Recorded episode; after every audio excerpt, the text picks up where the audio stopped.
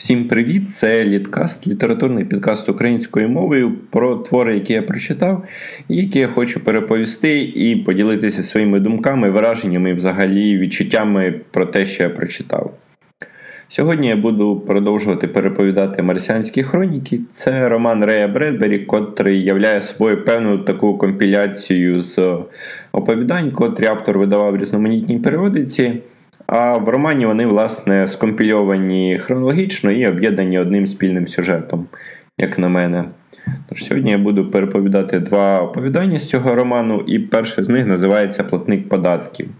Почати це оповідання я хочу з кінця, тому що я просто так хочу, і мені здається, що так буде красивіше. І, власне, оповідання закінчується тим, що є людина, котра сидить в поліцейському автомобілі, котрий відвозить її гень десь у далечінь. А позаду цього автомобіля знаходиться космодром, і з цього космодрому стартує ракета, і вона вся в червоних, багряних, жовтих кольорах, охоплена полум'ям, злітає в небо, прориває його і зникає десь у далечині, відправляючись у чорний, злий, колючий космос.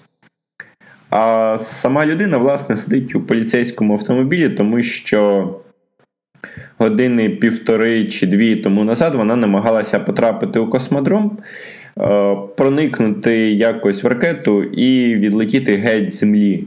Причому цікаво те, що в неї не було якихось романтичних мотивів, вона не хотіла побачити далекі зорі, не хотіла опинитися в космосі, не було бажання познайомитися з новими цивілізаціями, новими людьми, марсіанами, чи то, що б там не було. Вона просто хотіла звалити, тому що живе вона в лайні. Причому з того, що вона розповідає, це, скоріш за все, не лайно конкретно цієї особистості, а те, що відбувається загалом повсюду. І, скоріш за все, не одна вона така з такими настроями. Тобто, там є картина, коли вона схопилася в сітку космодрому та кричить, що «заберіть мене, будь ласка, звідси», тому що через кілька років почнеться ядерна війна, скоріш за все, а я якби хочу жити, але якби не почнеться, мені все одно тут паршиво жити, тому що є військова повинність, якої я не можу уникнути, є е, цензурування уряду, є придушення різноманітних прав та свобод. І, в принципі, цю людину не зупиняє навіть те, що їй кажуть, що минулі експедиції, вони закінчились взагалі невідомо чим. Тобто вони полетіли, і через якийсь час зникав сигнал від них, і нема жодного результату, і нема жодних, в принципі, підтверджень того, що вони успішні чи не успішні. Але для головного героя оповідання це не має значення, і йому видається, що навіть зникнути безвісті – це набагато краще, ніж продовжувати жити в тій країні, в якій він живе. От. І насправді йому хочеться вірити, що вони полетіли на Марс і знайшли там кращу долю, і що там молочні ріки, кисельні берега і взагалі все дуже і дуже добре, але напевно, що він усвідомлює, що це його ілюзії і такі собі переконання, що якби, там має бути краще. Але в нього є тут і зараз, і це тут і зараз йому видається нестерпним. От, власне, це його і привело на космодром, і це його спонукало спробувати потрапити на ракету і звалити, і в кінці кінців це привело його в поліцейську машину, яка відвозить його в невідомому напрямку. От, власне, це, це є все оповідання. Воно невелике і, власне, більше переповідає про стан суспільства, стан землян, аніж про історію одного цього конкретного чоловіка. Тому що з оповідання не складається враження, що в нього немає, що він зійшов з глузду, що його аргументи видаються нелогічними. Тобто він розмовляє ніби досить усвідомлено, досить, тобто він не схожий на божевільного. І це наштовхує на думку, що якби можливо, ці всі спроби колонізувати Марс або принаймні відправляти експедиції на Марс – це трохи більше, ніж просто наукова цікавість. І якби те, що експедиції відправляються там з періодичністю пів, півроку рік, скоріш за все це доводить. Тож можна, напевне, подумати і пошукати паралелі з тим, що відбувається зараз, коли, можливо, певним людям простіше стрибнути в невідомість, в надії, що там буде краще, аніж залишатися в стані, коли ти відчуваєш, що дупа, але не зрозуміло, з чим боротися і куди взагалі йти. Тобто таке, така, такий собі стан, з якого нема виходу, з якому не зрозуміло, в яку сторону потрібно воювати. Загалом є якийсь очерк того, що на землі все не так добре, але так чи інакше я переходжу до другого оповідання.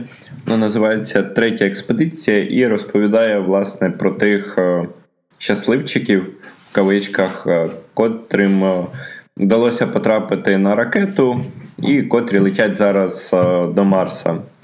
Це оповідання більш детально розповідає, власне, про сам політ.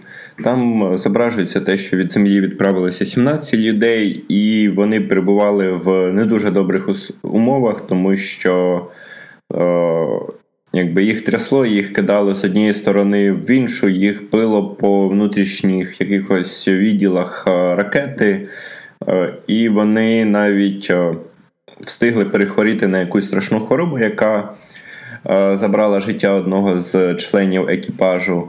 Але, як би там не було, вони зуміли перелетіти з Землі до Марсу, спокійно приземлитися, і їхня ракета успішно сіла на поверхні Марса.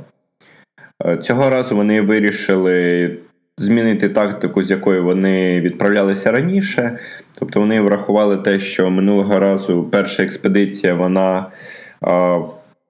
їхня ракета просто вибухнула буквально після декількох хвилин приземлення на Марс, а з другою ракетою пропав зв'язок через близько двох днів після того, як вона приземлилася. І цього разу вони вирішили, перше, це збільшити обсяг команди, тобто приїхало, прилетіло цілих сімнадцять людей, ну шістнадцять, тобто. І цього разу вони вирішили запастися якоюсь зброєю, вони навіть взяли атомну зброю, вони взяли персональну зброю, сама ракета була зі зброєю. Та також вони змінили місце посадки, з якої, в якому вони вирішили приземлитись. Тож потенційно це була набагато автономніша, набагато підготовленіша експедиція, яка, в принципі, була готова до будь-якої неочікуваної ситуації. Але біда в тому, що коли вони приземлилися, все було очікувано. Все було надзвичайно звичайно, і якби незрозуміло було, що з цим робити.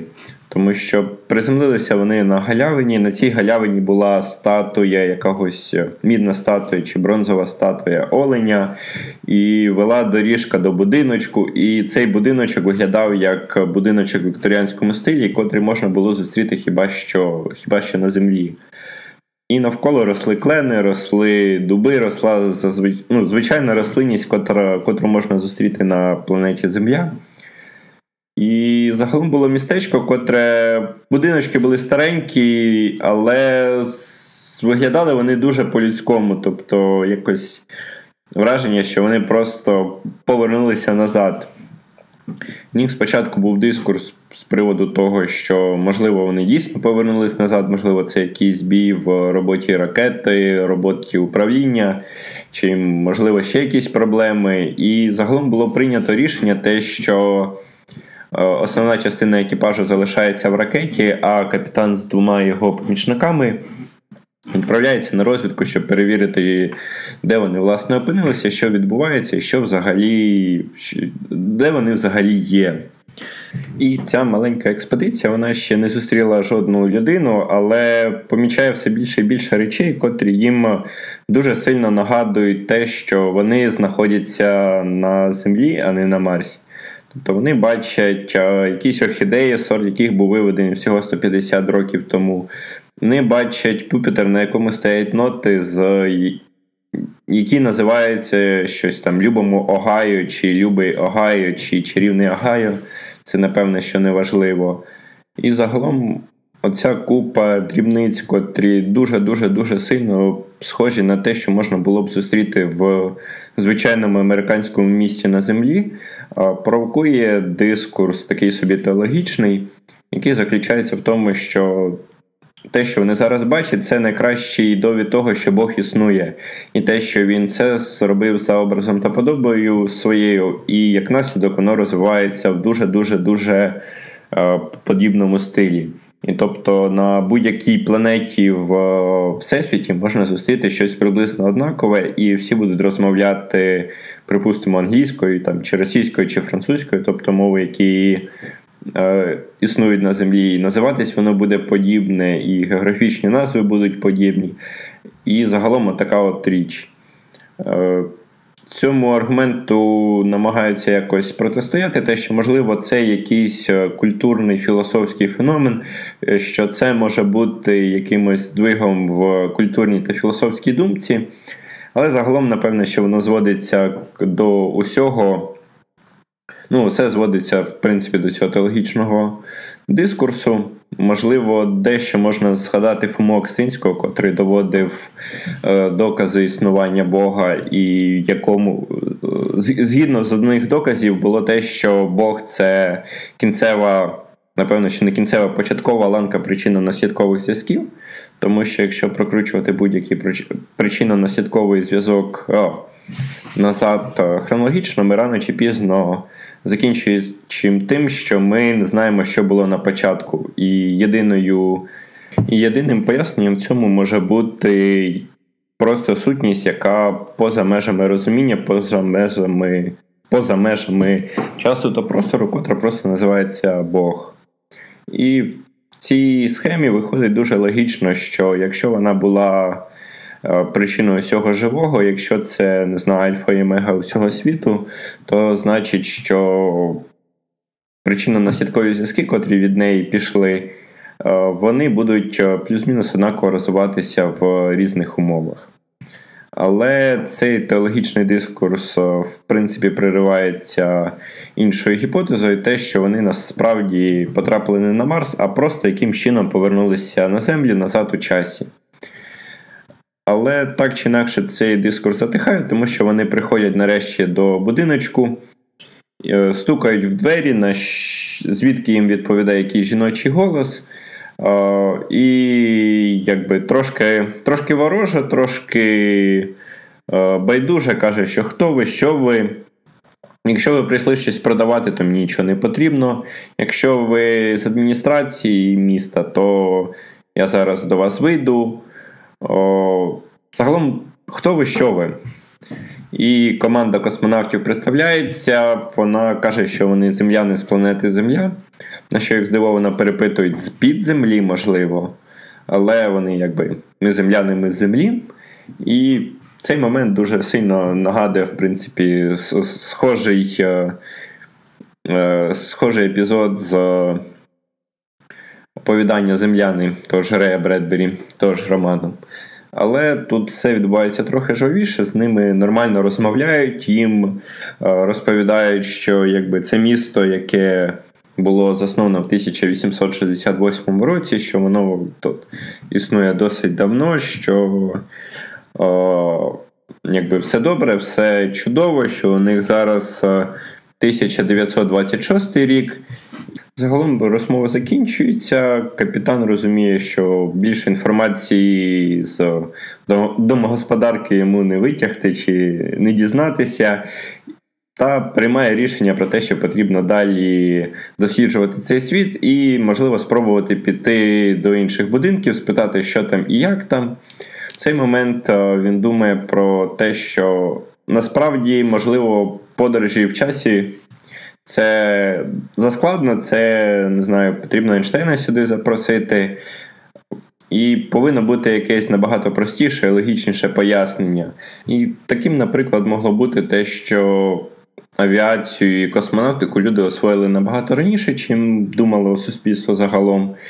І якщо це дійсно так, то можливий варіант, що люди в період Першої війни, автор не уточнює якоїсь саме війни, але згадує чітко, що це була війна, навіть виділяє її курсивом. Тож люди в цей період вони навчилися якось літати в космос, прилетіли на Марс та зрозуміли, що жити на Марсі добре і гарно, і, можливо, навіть о, декілька разів поверталися на Землю, забирали звідти своїх о, друзів, знайомих та повертали назад на Марс. О, не проводите аналогію з Польщею, будь ласка. Тож, така теорія дуже добре пояснює, чому це все, що їх оточує, дуже схоже на звичайні земні умови, звичайний екстер'єр земний, звичайну архітектуру, і це таке. Тому що, за, знову ж таки, теорією капітана, люди, котрі приїхали на Марс, почали сумувати за землею, їм почався якийсь нервоз, психоз і величезна туга за землею, що призвело до того, що вони відтворили все, як було в їхніх домівках. І що вони фактично від... створили землю, нову землю у себе тут в... на Марсі. Єдине, що не пояснюється, чому їм це одразу не розповіли і чому так дивно ставляться до того, що вони там з землі, з-під землі, не з землі, оце все. І розповідають, що там місто було засновано в тисяча вісімсот шістдесят восьмому, що доволі рано для взагалі якихось о, космічних перельотів. Проте в капітана знову є теорія, що це просто звичайний гіпноз, і вони саме себе якось загіпнотизували. Загалом теорія трохи не клеїться, але вона видається, принаймні екіпажу в цілому, кращою, ніж пояснення про часові петлі, чи про якісь теологічні пояснення, чи які б там не було інші. Але знову перебивається роздуми і теорія про те, що, що взагалі тут відбувається і як вони до цього потрапили, криками одного з членів цієї невеличкої експедиції з трьох людей. Він починає кричати «Ура! Вау!» і біжить в, до одного з будиночків. Е, ніхто не розуміє, що взагалі відбувається, просто біжать за ним. І виявляється, що це будиночок його діда та баби, які померли дуже-дуже давно, але чомусь цей будиночок відтворено до дрібні... найдрібніших подробиць саме тут, на Марсі. Та коли цей чоловік стукає в двері, йому дійсно відчиняє його дід та баба. Дідусь та бабуся, яку він... яких він сильно любив, яких він обнімає, цілує. А вони кажуть, який він великий виріс, який він статний хлопець. І взагалі, яке... яка тут вся ідилія. І це видається дуже дивним, тому що з, з, ймовірність того, що на Марсі відтворено повністю е, якусь частину Америки, в принципі, ще плюс-мінус вірогідно, але зустріти реальних живих дідуся та бабусю одного з людей, котрі прилетіли на Марс, це ймовірність прямує до нуля. Але це, напевне, що взагалі, взагалі не турбує людину, котра зустріла своїх родичів, і просто здивовує решту, решту членів екіпажу, решту членів цієї невеличкої експедиції. Тим більше, що їх запрошують до середини будиночка, пригощають холодним лимонадом, котрий дуже-дуже смачний, і вони... В принципі, розмовляють з цими дідусями і бабусями, котрих неочікувано знайшли на Марсі. Дідусі і бабусі якось жартують, цокають фарфоровими зубами по о, склянках. Фарфорові зуби – це нормально, це імпланти. О, кажуть, що так, ми померли, але от о, виходить, що не сильно померли. І досі живемо. І те, що Марс – це, звичайно, цікаво, але ми, в принципі, живемо в Америці, і якби ми взагалі не впевнені, що це Марс, це наш просто другий шанс продовжити своє життя. І розповідь поступово перетворюється знову на теологічний дискурс про те, що є життя після смерті чи нема, і те, що, можливо, якби люди просто перероджуються тут, і насправді Марс – це не якесь місце обітоване, чи чистилище, чи рай, чи, чи, а, чи пекло, чи що б там не було. Це просто ще один шлях в житті людини, і насправді ніхто не знає, що було до того, як вони народились.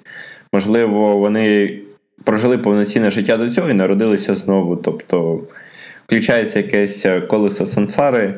Я як фанат Кінга скажу, що включається К, Але так чи інакше, капітану набридає цей теологічний дискурс, він повертається назад до ракети і бачить, що весь його екіпаж полишив, о, полишив ракету, порушив його наказ і просто вийшов туди, їх оточує натовп, котрий о, складається з о, оркестру, який грає якісь фанфари, якусь урочисту музику, та людей, котрі підхоплюють космонавтів, беруть за руки, цілують, обіймають і, і жваво з ними спілкуються. І підійшовши трохи ближче, він розуміє, що о, на місці, де приземлилась ракета, зібралися всі рідні, рідні та близькі, котрі колись загинули, котрі загалом от, рідні та близькі екіпажу цієї ракети, котрий прилетів на Марс. І в цьому натовпі він знаходить Едварда, котрий був його старшим братом і котрий загинув там в році, в віці двадцяти семи чи, неважливо, близько там, трохи більше, ніж двадцяти років. І цей брат каже, що пішли зі мною, мати та батько якби тебе чекають, і будинок на місці, і все на місці, і якби дуже круто, що ти прилетів, пішли святкувати е, те, що ти повернувся додому, навіть в такому, в такій дивній, е, е, при таких дивних обставинах. І капітан, як і решта його команди, розбрідається з своїми рідними, знайомими, близькими, котрі давно загинули. Він, о, ну, вони давно загинули на землі, на Марсі вони продовжують жити. О, і він повертається в свій будинок, в якому він провів своє дитинство та в якому, о, власне, він виріс. Знаходить там батька і мати. І вони ведуть себе як звичайні батько та мати, вони його годують смачною їжею, батько відкусує шматок сигари та закурює так, як тільки міг робити його батько. Тобто все в найменших дрібницях дуже схоже на поведінку його сім'ї. І навіть збереглася його кімната, в якій він провів дитинство, його ліжко з латунними якимось штуками, неважливо що. Тобто все до дрібніших подробиць відтворено так, якби це було дійсно в його батьківському домі. Причому якось не скопійовано, а саме продовжено, і е, воно живе своїм, своїм життям, але так би якби жило, якби його батьківський дім існував ще досі.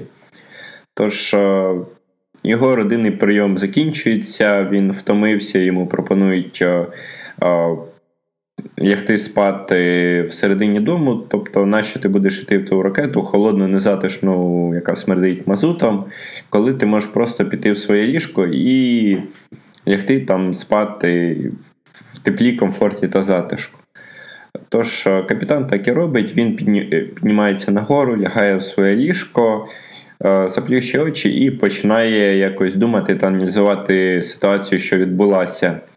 Він розуміє, що, ну він не розуміє, він здогадується те, що все відтворено з його дитячих спогадів, з спогадів того віку, коли йому було близько шести років, коли він думав, що життя дуже яскраве, дуже добре до нього, те, що в світі нема зла і всі дуже добре на нього, дуже добре до нього ставляться і взагалі всі дружелюбні.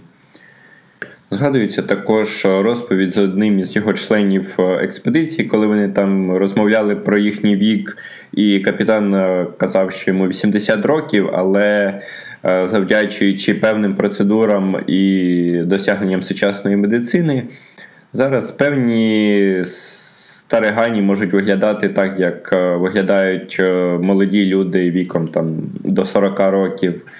І, скоріш за все, чолов'яга з попереднього оповідання, в принципі, мав моральне право казати, що в ракету потрапляють тільки обрані, і те, що є певна привілегована каста, котра заслуговує полетіти з Землі на Марс. Але так чи інакше, капітан продовжує роздуми про своє життя-буття, чому, власне, все виглядає так, як виглядає, і йому не подобається теорія про петлі часом. Тим більше вони якби розвіються тим, що тут знаходяться рідні і близькі, котрі давним-давно померли, тобто вони не потрапили в минуле.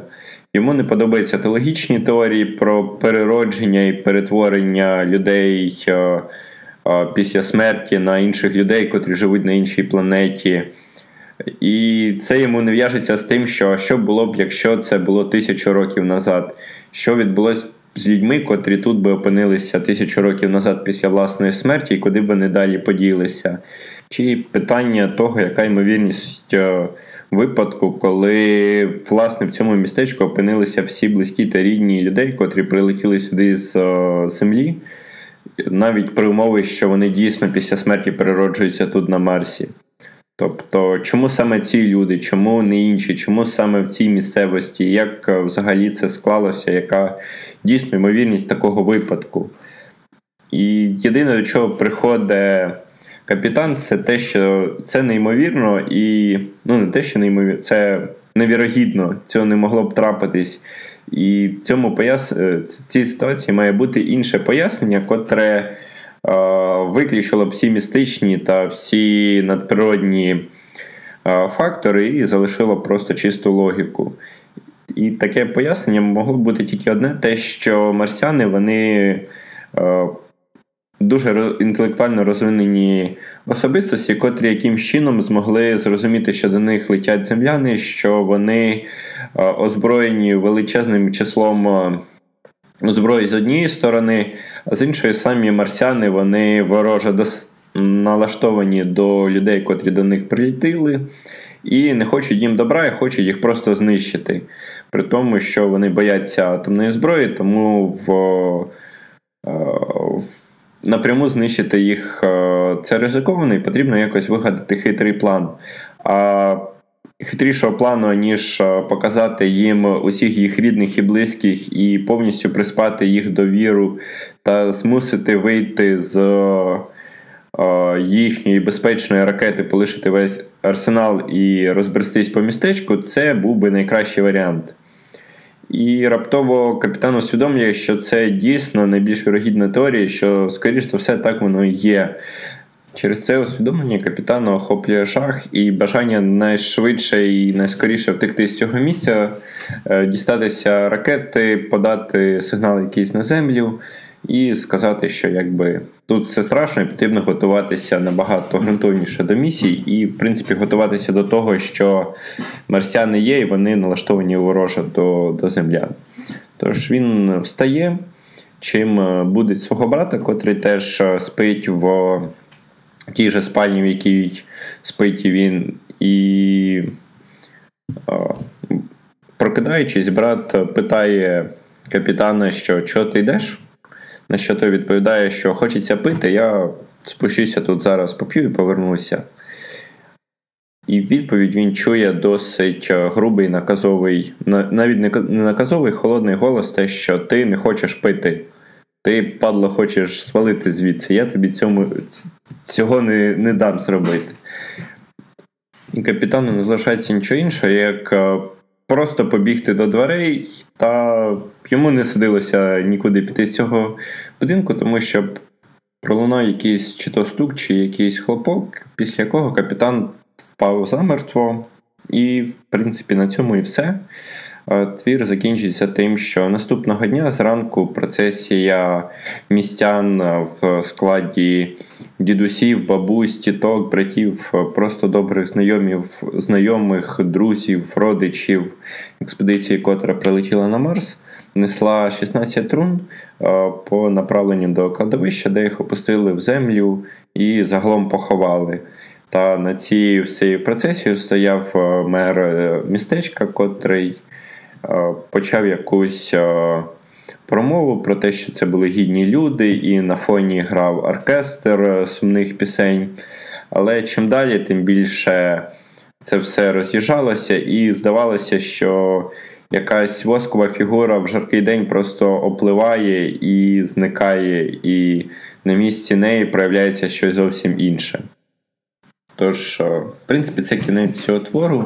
Закінчилось тим, що марсіани, виходить, якось обманули, створили ілюзію для землян, котрі перелетіли до них, і повністю їх перебили. Тобто, Дякую Рею Бредбері за ще одне сумне оповідання про те, як земляни прилетіли на Марс, а їх там е- десь тихо замочили. Але, незважаючи на це, мені твір все одно сподобався. Мені сподобався цей певний теологічний дискурс е- і про переродження людини, і те, що нема жодних фактів того, що ми не жили якось до цього, до того, як народитися на землі, і не знаємо, що буде в нас після смерті, і чи дійсно наше тіло – це е, єдине, що є відображенням на, нас в цьому світі, чи, можливо, є ще щось, що існує поза тілом, і воно може жити вічно і мандрувати по планетах і перероджуватись знову і знову, отримуючи свій другий, третій, десятий, сотий шанс. Цікаво було послухати про е, іншу теологічну теорію того, що е, Бог створив все по своєму образу, по своєму образу та подобі, і тому на Марсі все таке саме, як і на Землі. Тобто там, як я говорив раніше, в мене були паралелі з Фомою Аквінським і його доказами існування Бога, принаймні одним із них. Було цікаво подивитися на... Навіть не цікаво, в мене було питання, чому, чорт забирай, третя експедиція, вона ніяк не готується до того, як прилетіти на Марс. Тобто якось нема плану освоєння, люди не... дисципліновані, тобто вони просто вилазять з ракети, як тільки побачили своїх рідних, хоча потенційно вони опиняються в ворожому середовищі. Тобто, не знаю, якось включився в історію, мені було і цікаво, і я, якби, той самий чоловік, який розмовляє з телевізором, але я себе в подумках розмовляв з книжкою, типу, чорт забирає, чого ти туди лізеш, або що ви взагалі творите, це пастка. Я знаю, там є марсіани, вони не такі, як ви е, гадаєте, і вони вміють в ілюзію, і гіпноз, і телекінез, е, тому якби вам, скоріш за все, хана, не, не потрібно цього робити. Але якби це мої враження, і добре, що я хочу читати далі, і мене це затягує, і хочеться більше і більше цього, тож... Е, Я буду продовжувати читати, переповідати це на своїх е, е, підкастах. А вам дякую за те, що ви прослухали його. Е, до побачення, до нових зустрічей.